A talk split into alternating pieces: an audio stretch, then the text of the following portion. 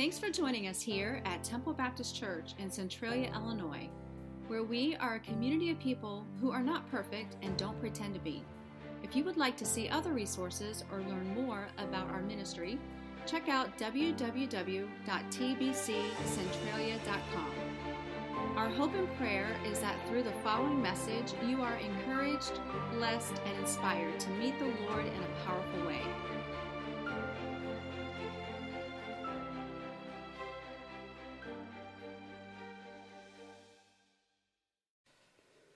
If you would, open up your Bibles. As a matter of fact, uh, find in your Bibles the book of Habakkuk. All right, it's in there, trust me. And some of you may not find it until I get to it. And I'm going to get to it a little bit later in the message. But find Habakkuk and just put a marker there, a pen, a finger, something, um, so that when I, I call it out in a little bit, you don't have to go through this process, all right? And then also turn over to Jeremiah chapter 33. And you probably know the verse that I'm going to talk about in a few minutes, but uh, Jeremiah chapter 33. So uh, last week I, I talked about what to pray for, all right? And so, um, and, and really, uh, what I told us was that we need to be praying specifically. You know, it's really easy for us to lift up generalized prayers, but I believe that our Father in heaven, sovereign uh, ruler of the world, the creator of the universe, wants us to boldly be specific in our requests that we bring to Him. And so this week, I want to talk about when to pray. And you probably figured out from that song um, that uh, it talks about when should we pray? All the time, all right? And so uh, I want to talk today about uh, praying persistently. And it reminds me of a little boy who uh, his parents had put him to bed. And, and so he calls out to his mama and said, Mama, would you, would you bring me a drink of water? And uh, mama said, uh, Just be quiet and go to bed. You're already in there. Um, don't bother me anymore. You're, you're there. Leave me alone. And a few minutes later, the little boy calls out again to his mom. And so he does this about every five minutes for an hour long, right? Uh, has anyone ever had children do something like that? Yes. And so um, this little boy keeps asking his mom. And so finally, and I know you all probably never said this, but finally the mom said, Now, if you ask me one more time, I'm going to come in there and I'm going to spank you.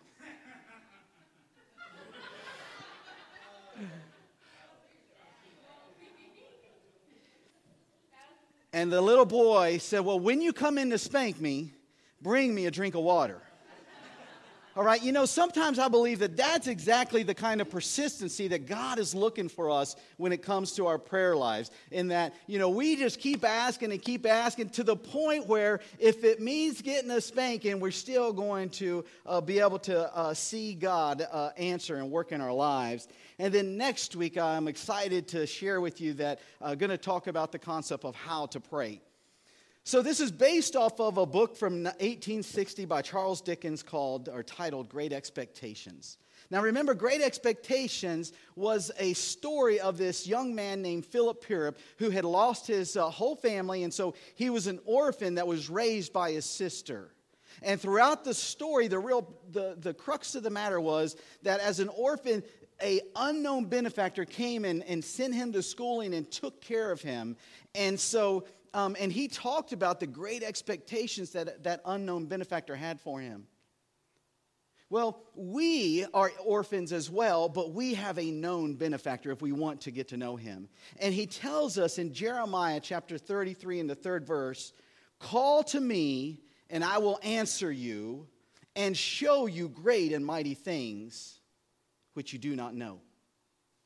This is what our benefactor tells us. If I were to, to subtitle this message, it would be Faith It Till You Make It. Now, you've probably heard this saying, and you've probably gotten through some uh, Monday, Tuesday, Wednesday, Thursday, Fridays, faking it until you make it. You know, just act like you're enjoying yourself, and at some point, you'll probably enjoy yourself. Well, I'm convinced that God wants us to pray persistently, not because He's up there and He can't hear us. I'll show you differently but because there's things that he needs to change in our heart. And when he has that change, that's when he's ready to show those things that we, we don't even comprehend. You know, here's one of our problems most of our prayers revolve around the things that we can do. Now, think about this. We pray for things that we can do by ourselves, in our own strength, in our own power, and in our own lifetime. That's what we pray for. We think of something that is within reach, and oh, I could, God, I just need a little bit of help. I think about uh, a football analogy as football seasons uh, began uh, the last few weeks of taking the getting the ball all the way down to the one yard line and then asking for god's help. All right now now god you know those 99 yards i was i was just fine but you know what? If you would just bless this and allow us to get to this one last yard so that we could score a touchdown. And what you'll find out is that as we pray as we we, we adopt this model of praying persistently, that what happens is we lose our, our focus on what we want what we want to accomplish in our lifetimes, and then we adopt God's agenda. And see, when we adopt God's agenda, we'll find out that our ambition now is aligned with what God's agenda is for our lives. And when that happens, the thoughts that we, where we thought we were going to end up with that prayer, we wanted to score a touchdown at a high school football game, and God wants us to hit a grand slam when the Cardinals play the Cubs next time. All right, maybe, maybe that's not what it was, but you know, sometimes we settle for the little thing that we want in our own personal lives that we believe is the right thing, but we have no clue what God wants. You know, it was interesting as I preached last week about praying specifically. I'll bet a lot of you might have taken that the wrong way and started thinking, ooh, Ooh.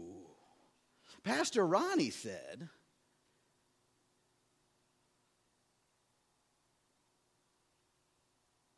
What I want to share with you is yes, I absolutely believe that God wants us to pray specifically. But here's what I would tell you most of us don't know what we should be praying for. All right, let's get over the, the hurdle of most of us aren't praying. And then when we do pray, we really don't know what we're praying for. But we try, we want to. And what we find out is that we're praying in our own strength and not God's. And what we should be doing is praying in God's strength. Because when we start praying in God's strength, He expands what can be accomplished. See, that's why in Jeremiah 33 3, he says, Call unto me, and I will answer you and show you great and mighty things. What's the rest of it? That you don't even know. See, our problem is we're on that football field and we just want the touchdown, and God doesn't want us just to score a touchdown, He wants us to win the game. And we settle and we sell our souls for the touchdown. And sometimes the touchdown isn't what it takes to win the game. And one of our biggest problems are is that when we go from what we want and what we want to accomplish and we start adopting God's agenda in our life, you, we realize that we have to give up some control. Matter of fact, let me say this we have to give up all of the control. See, that's what faith is all about. Hebrews tells us that faith is a substance of things hoped for, the evidence of things not seen. Could you imagine going into a court of law with some faith evidence? Now, now, now, Your Honor, ladies and gentlemen of the jury, I know it's not here. But trust me when I say, and that we give the evidence. Well, they would say that's hearsay. They would tell us that that, you know, the judge would throw that out. But the judge tells us that he's got a plan for us. He's got a plan for everybody sitting here this morning. He's got a plan for our church. And most of us are asking for the little thing. And God said, you, don't understand. If I give you that, I can't give you what I really need you to receive. But you're going to have to give up some control. See, see, see, you could do that by yourself. If I, if I never showed up, just a little sweat equity, and you would probably accomplish what, what you're asking for right here. But what I want to do is so much greater than what you have ever thought. but you have to give up the control. So let me walk us through seven different verses. Now, now maybe verses isn't the right thing because I'm going to start off with a passage, but I want to go through seven different areas in the Bible that I believe back up what I'm telling us in that God wants us to pray persistently. He doesn't want us to stop. It doesn't stop with amen, Tony. It's just like breathing out and in. I don't know where I heard that before. Let us pray. In Luke chapter 11, I read this last week and I want to share it with you again. Starting in verse 5, it says, And he said to them, All right, so his disciples wanted Jesus to teach them how to pray. And so this is what Jesus' advice was Which of you has a friend will go to him at midnight and say to him, Friend, lend me three loaves? For a friend of mine has arrived on a journey and I have nothing to set before him. And he will answer from within, Do not bother me. The door is now shut. My children are in bed with me. I cannot get up and give you anything. I tell you, though he will not get up and give him anything because he is his friend, yet because of his impudence. All right? Now, the word impudence here means because he kept bugging him, because he wouldn't go away. Because even if he said, No, you need to go down the street, go somewhere else, go to the store, but because he kept bugging him, he said, No, you don't understand. I need it right now from you. And he just stays there and he keeps knocking on the door. And Jesus says this He won't do it because he's friend, yet because of the impudence, he will rise and give him whatever he needs. Now, now let's look at the next two verses in verse 9 and 10. Verse 9 10 says this, and I tell you, ask and it shall be given. Seek, and you shall find. Knock, and it will be opened. For those of you who are looking in your note taker and you see right above the, the, the, one of the note pieces says, Ask, seek, and knock. What, a lot of times when we read this Bible verse, we don't understand what it's really saying.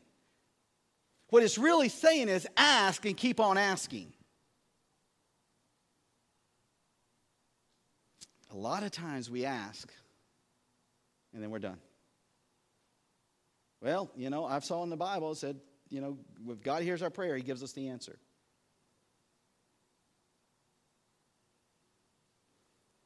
A lot of times we want to do it in our own power. We ask God, and, and God, please come in, take care of this. And let's say it has something to do with financial, and God doesn't answer us quickly enough or doesn't answer us at all. And so then we all of a sudden reach out to discover. And as Dave Ramsey says, the only thing you discover is that you're in debt. Well, sometimes we start off and we reach out to the master, and when he doesn't respond quickly enough, we rely on the MasterCard.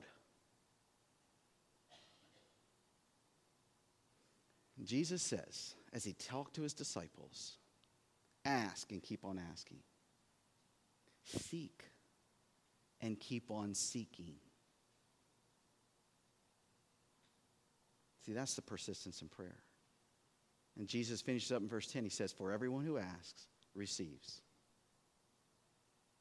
The one who seeks finds. And the one who knocks, it will be opened. And so there's that neighbor. And yet, not because he's his friend, but because of this right here. God in heaven is waiting to hear this from you. And instead, this is what he gets. Well, they're not home. Hey, I'll be honest, I've been on visitation time or two. And uh, I remember one time specifically, I'm in Chicago, and I walk up to the door and with another young guy. We knock on the door with authority. And then we are greeted by this bellowing bark. I mean, it was like from, I mean, it was, it, it sounded like the biggest dog I've ever heard. And then all of a sudden, it looked like somebody was standing in the window. And, and the guy's like elbowing. They're, they're looking at us right outside the window. And then I noticed that person that was kind of behind the, the curtain, and he had ears. And I started praying immediately God, please do not answer this door. And we left. We didn't even wait to see if somebody was in that house being woke up by the dog. You know, a lot of times we do that with our prayer life. And for whatever reason, we get scared and we leave. Next passage I want to share with you is in 1 Chronicles 16, verse 11. What you don't know about uh, the 1 Chronicles 16 and verse 11 most likely is this that David had just recovered the ark. Now, if you know anything about Bible history, the ark was where God's presence dwelt. So, wherever the ark was, there God was. And it was supposed to be maintained in the temple. Well, the temple had been destroyed, the ark had been carried off. And for the nation of Israel, they had one goal, and that was to get the ark back. Because the ark represented Yahweh God in their lives. And so they finally recovered it, and they brought it in. And then David found the best singers that they had. They were called the sons of Asaph. And he brought them and he said, Write this music. And the next couple of verses in First Chronicles are this song that the nation of Israel would sing. And one verse in particular, in verse 11, David tells us to seek the Lord and his strength, seek his presence continually. See, if, if uh, Steven Curtis Chapman had been alive when David was king, he would have probably been writing, Let Us Pray, right there as part of this psalm. And so here the nation of Israel are told to seek the Lord in his strength, seek his presence continually. And what's interesting is it's after God has answered the request. Why? Has anyone ever had God answer a request? Yeah. Has anyone ever had, after he answered a request, not answer a request? It will go up so quick. David knew that. And so he said, Look, the whole nation needs to know this song. And then if we turn over to Psalm 105, we see the exact same verse. Psalm 105, verse 4. And it says this Seek the Lord and his strength, seek his presence continually. If you'll read the entire psalm, it's actually what was there in 1 Chronicles 16, word for word. And what's interesting, if you, if you do biblical research and you, you do research on Psalm 105, they'll say unknown author. Here's what happened.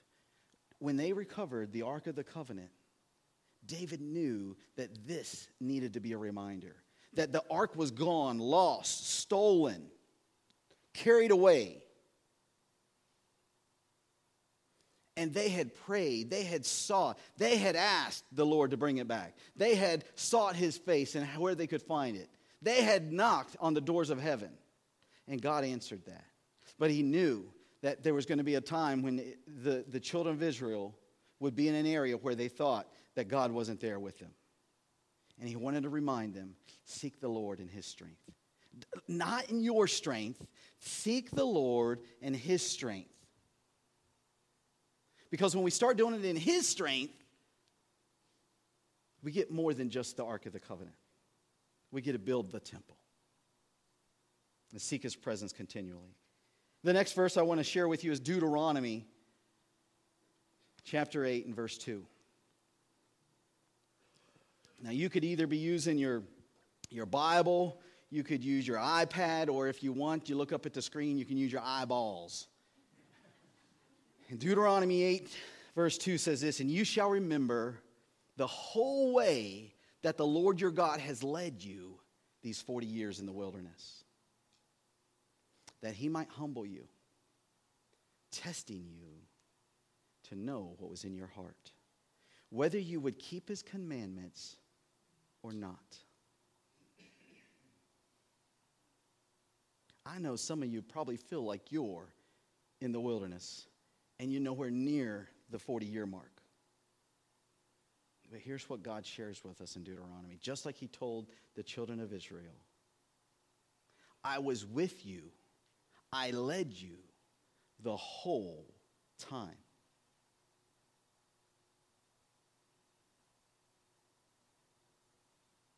But really, what I'm concerned about is your heart.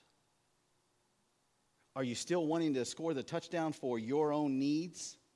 Or are you ready to go to what is that greater plan? Because when the children of Israel prayed to get out of the land of Egypt, all they wanted was to not be a slave. Is that what God wanted was the children of Israel just to not be slaves? No. What he wanted was someone to represent his kingdom here on earth. Much more than just not being slaves. Because through this kingdom would come his son that would pay the ultimate price for all of humanity. If you would turn over to the next passage in Zechariah, chapter 13 and verse 9. It says this, and I will put this third into the fire. Well, what happened to the other two thirds? They were killed, they were destroyed. Good news, you have not been killed. You have not been destroyed yet. And I believe this is the message that the sovereign God of the universe wants you to understand. He wants to refine you as one refines silver. He wants to test you as gold is tested. And he, he knows this. He knows that you will call on his name, and he says he will answer. Look, and then he, find, he closes with this These are my people, and they will say, This is my God. You know what? God's greatest desire, this is repeated more times than any other passage in Scripture, and that is that God desires for us to acknowledge that the Lord is my God. All right, that's a lot of Old Testament. Maybe that, you know, you're thinking that doesn't apply to me. Let me show you it does. Turn over to Ephesians chapter 6, verse 18. It says this praying at all times in the Spirit with all prayer and supplication. Now, those two words are very distinct because the word pray means to ask. So, with all asking and supplication, supplication means to ask on someone else's behalf. Here's what's been happening all week. All week long, I've been going to the Lord in prayer and supplication. I've been praying for a lot of names on this. Matter of fact, I've been praying for every name on this board.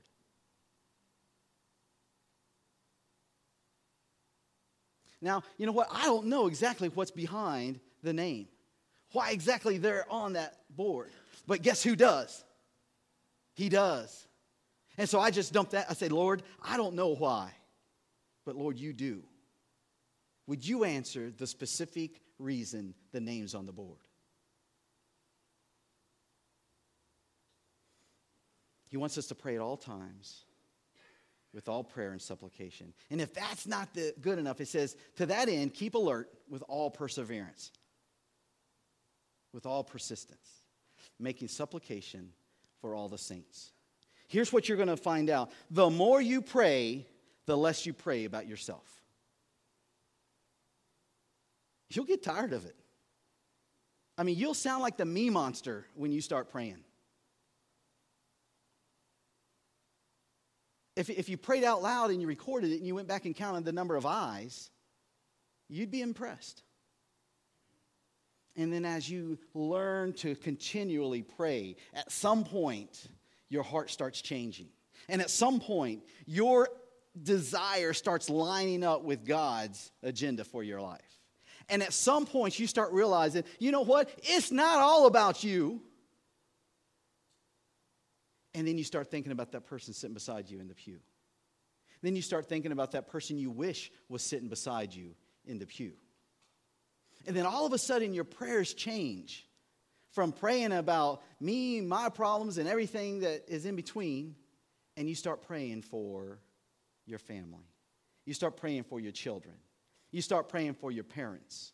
You start praying for the person that was in Sunday school class with you that shared a concern and a need you start praying for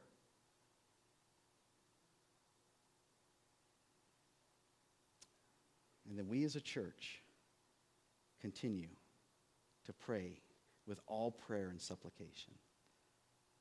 That is what's going to transform the city of Centralia. In the last passage, I asked you to find Habakkuk. I hope you did. If you didn't, I'm going there anyways. You're just going to have to use your eyeball. In Habakkuk chapter 2, and I'm going to read verses 1 through 4.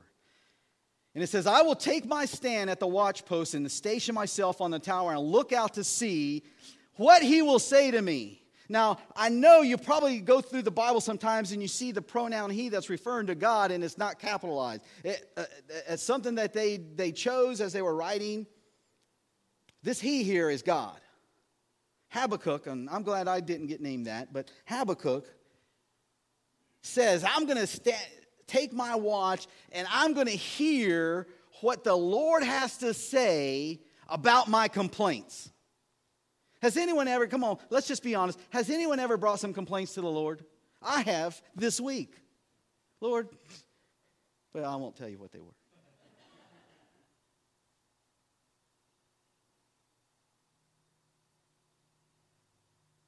It's pretty bold of Habakkuk.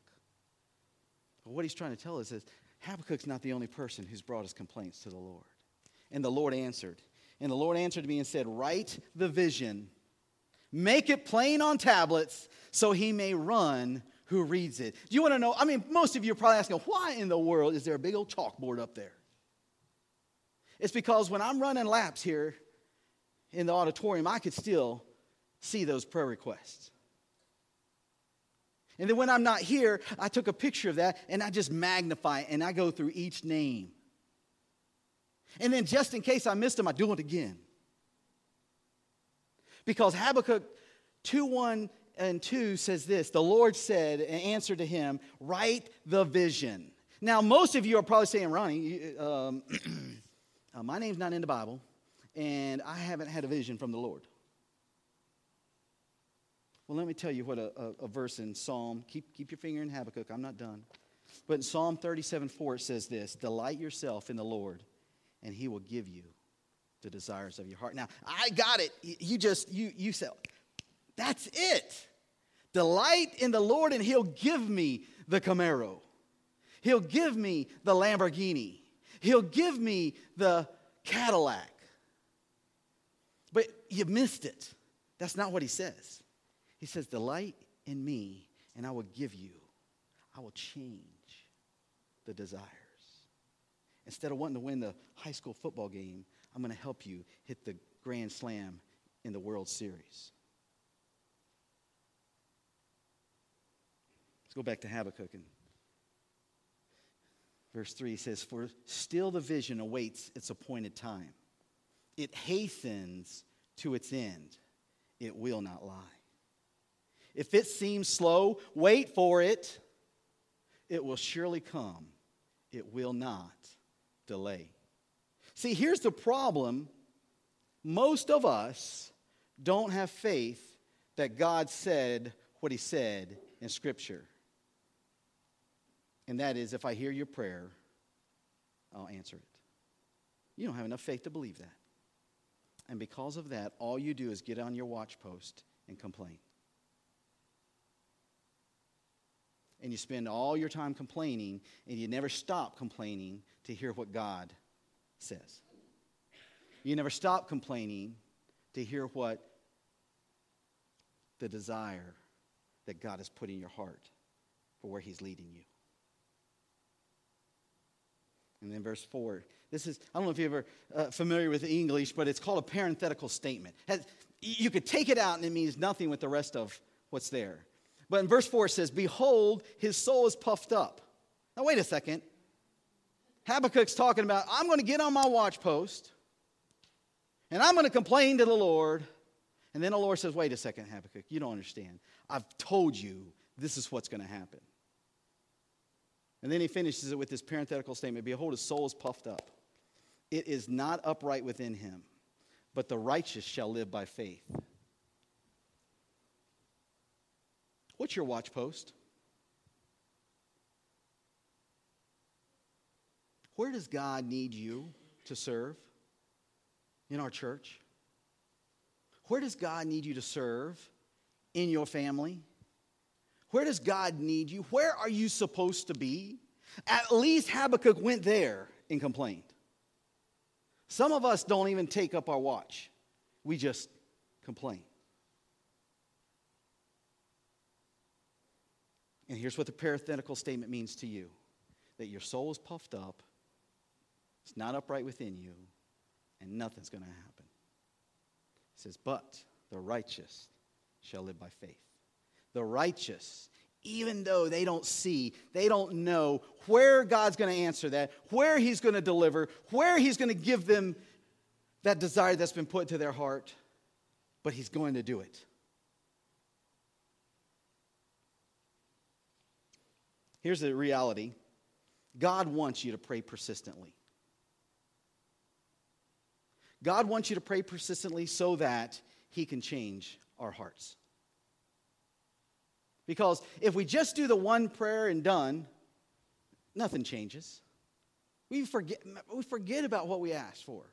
But when we pray continually, earnestly, time and time again, for all things and all people, He changes our heart. And when He changes our heart, we join God's agenda. See, when we don't get ourselves out of the way, God starts doing that, and that hurts. It's not easy. And when He changes our hearts so that we line up with His agenda, He can show us what He said in Jeremiah 33 3 the great and mighty things. Now, um, I don't know if you remember, but last week I shared with you four answers that God provides. All right? I, they rhyme. Know, grow, slow, and go. Let me break them down one more time. No. In James chapter uh, 4, it says this You ask and you do not receive because you ask to spend it on your passions. And then he doesn't mince words. He says, You adulterous people. You know, the problem is that we come to church, we call ourselves Christians, and yet every word out of our mouth to God is for us. And yet, the very thing that Christ did was laid down his life for everyone else. And the problem is in James, when he says no, we want to feel the ease when God himself wants to heal the disease. We want the quick and easy answer so that God gives us our little touchdown. And what really God wants to do is change our lives. He wants to reach in and He wants to take out something that is going to ultimately destroy us.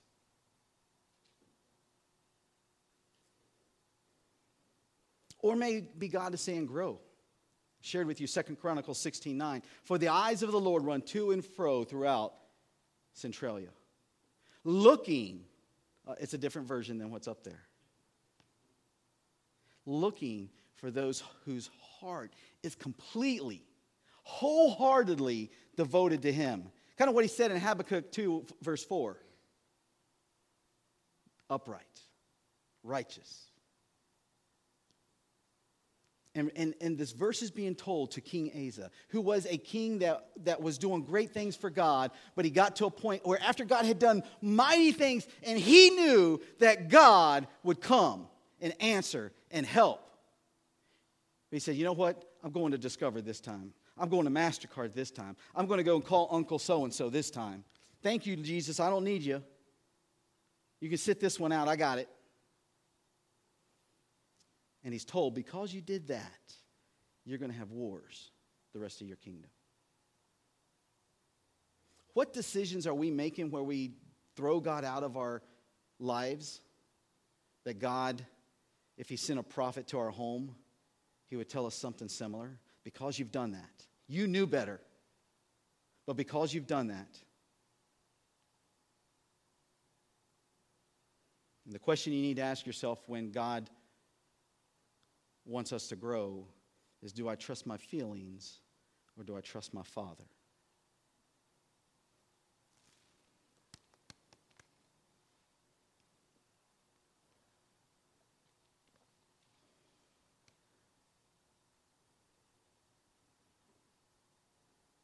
So your feelings are what are going to get us in trouble. when we, got, we want God to make it easy. Er. But will we trust our Father? How, how many times, I know this happened to me with my sons, where they've came and they've asked for something, and I knew that that wasn't the right thing. It wasn't the right thing, it wasn't the right time. And so I said, no, not now. This happened to me. Me. I'm a little eight year old or seven year old, I don't know. My mom's taking me to the dentist. And I didn't have good experiences with the dentist. And so, literally, what would happen is as I would walk into a dentist office, like four people would grab me and hold me down and put gas on me. Because, I mean, I was a terror. And my mom was pleading with me as we're going to the dentist. I know what's about to happen. She knows what's about to happen, and they're getting body armor on, getting ready for what's about to happen. And my mom said, If you'll just be good, after we're done, I'll take you to the toy store and let you get anything you want. And I said, Not good enough.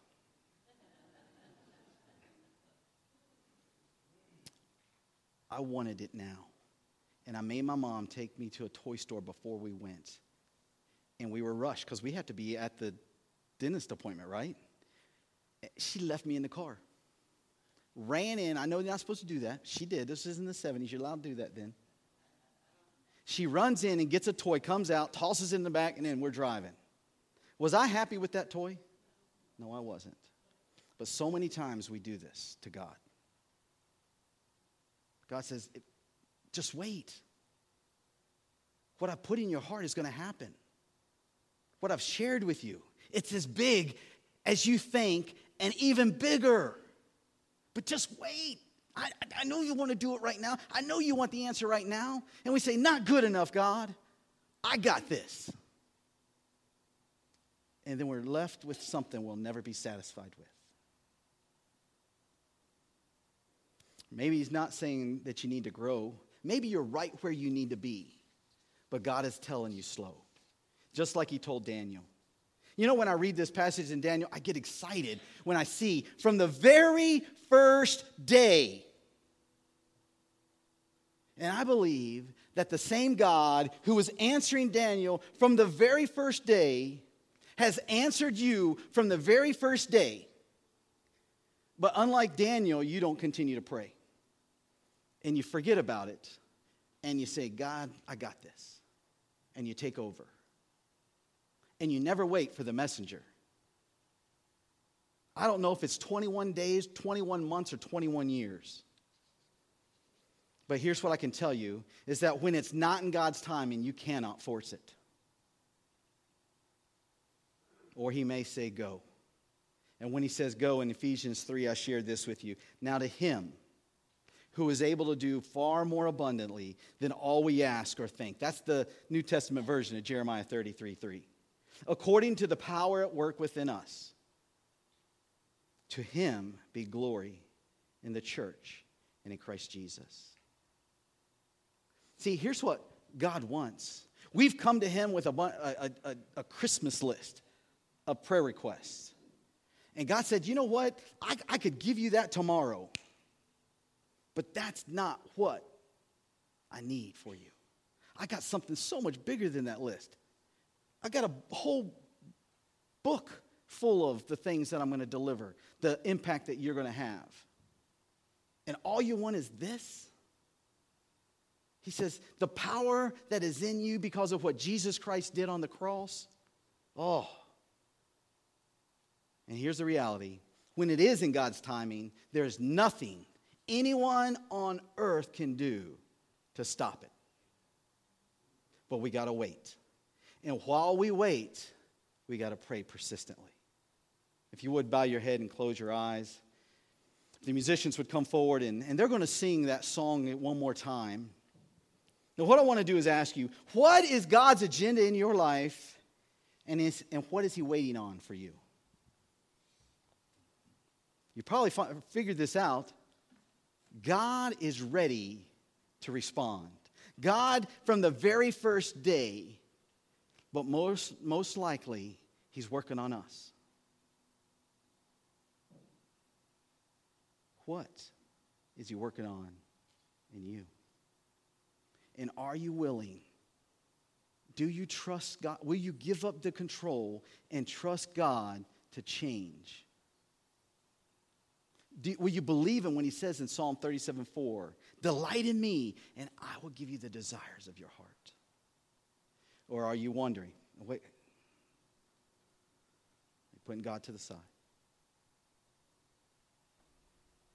Or maybe, maybe the, you're here today and you've never prayed the most important prayer you could ever pray.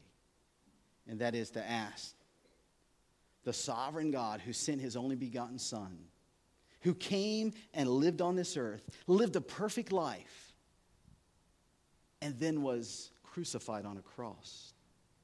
And three days later rose again. Maybe you need to pray and ask for that Jesus to be the Savior of your life.